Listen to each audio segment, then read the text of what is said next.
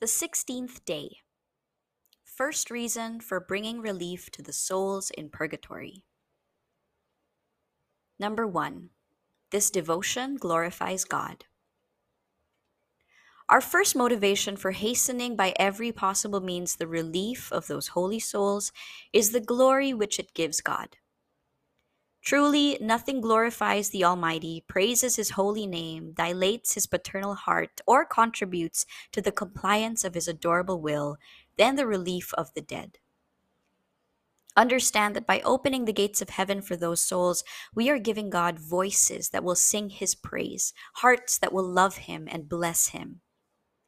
We are giving Him souls that will consume themselves at the foot of His eternal throne in an ardor of love so pure, so perfect, and so grand that it is beyond the possibility of our comprehension in our place of exile.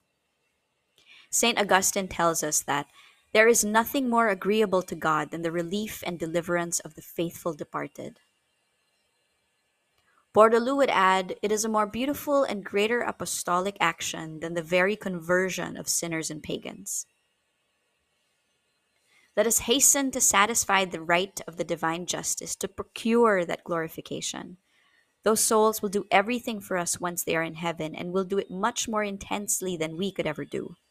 They will be pure angelic voices who will sing our anthem, which we cannot sing in a strange land. It is by their songs of triumph that we will glorify our God of all glory and majesty. Remember that God, who has promised not to forget even a glass of water given in His name, will pour His graces on those who strive to grant Him souls who love Him so tenderly. Number two, it is the joy of the saints. Let us remember that by liberating those souls through our acts of love, not only do we glorify God, but we also bring great joy to all of heaven. The entry of a new saint into his beautiful homeland is cause for a family celebration, which includes all the heavenly inhabitants, each greeting and congratulating him or her with fraternal joy. Mary, Mother of Mercy, Comforter of the Suffering Church, moved with holy joy, joins Jesus in laying a crown of glory and immortality on the head of the victor. His guardian angel and his patron saint greet him or her with ineffable joy and praise him for his deliverance and happiness. The whole celestial court, which rejoices over the conversion of a single soul, rejoices even more at the elevation of an elected soul. It sings new hymns of praise to the glory of the divine Lamb, whose grace, victorious over human weakness, elevates the sons of Adam on the thrones of the fallen angels. Let's give priority to the devotion so agreeable to God and all His friends. Let us heed not the cries of the souls in purgatory, but rather the pressing invitations of Jesus Christ, the Holy Virgin, and all the saints who beg us to liberate our brethren to the city of eternal joy. Let us give those orphans to their Father who is in heaven. One day soon, we will join them and share in their felicity. Example. In the book of Daniel, we read that Darius, king of Persia, had proclaimed a law that if broken would lead to the accused being thrown to the lions.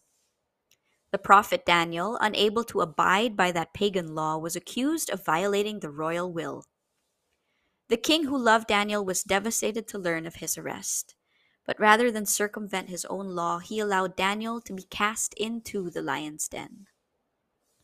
Yet as he was being led away, Darius told Daniel, "Servant of God, go in peace. What I cannot do without offending my justice, I sincerely believe that the God whom you love will grant, and He will deliver you through His mercy."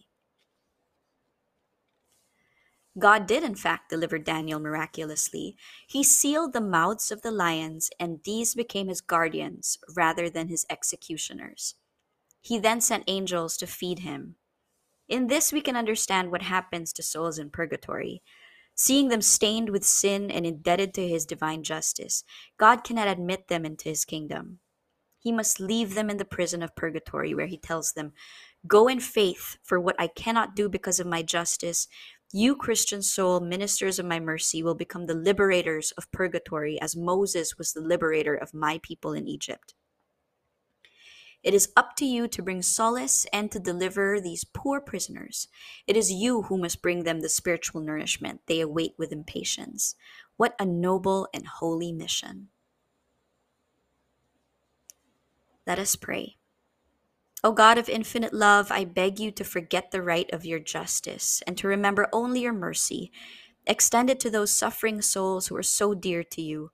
Open your paternal arms to them and allow them to glorify you through thanksgiving and eternal praise. Holy Mary and all saints in heaven, intercede for them. O Jesus, be their conciliator. Show them your face in the celestial Jerusalem. May they rest in peace.